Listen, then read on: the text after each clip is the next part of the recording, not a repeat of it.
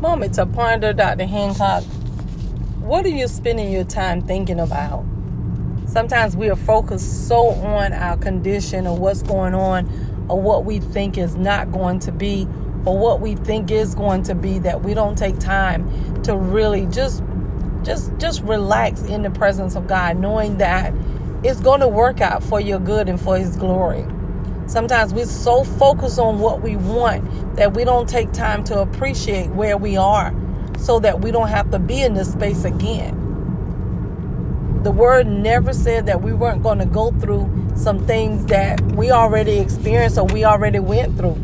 But understand this that if we don't learn what we need to in that situation, you will find yourself in that situation again. So, yes, sometimes we have hard places. Sometimes we have things that we just feel like it's not right.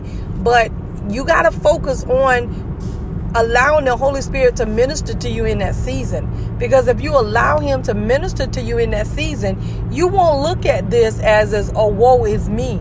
You'll look at this as, okay, God, I know there's something you trying to get out of me or something you trying to deposit in me.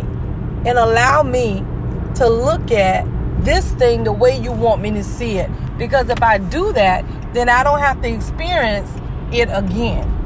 But when we don't look at it the way God wants us to look at it, then we find ourselves going back around the same cycle.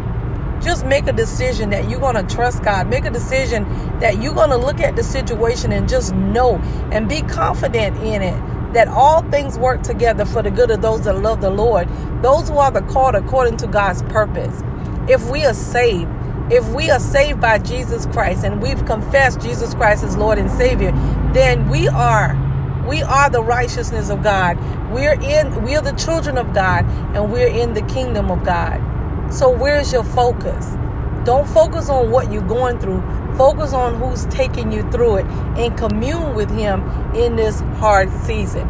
And this is the confidence that we have in him that when we ask anything according to his will, which is his word, he hear us. And if we know that he hear us, we know that our petitions are granted. Real talk, Dr. Hancock. We need you to like, comment, subscribe, and share.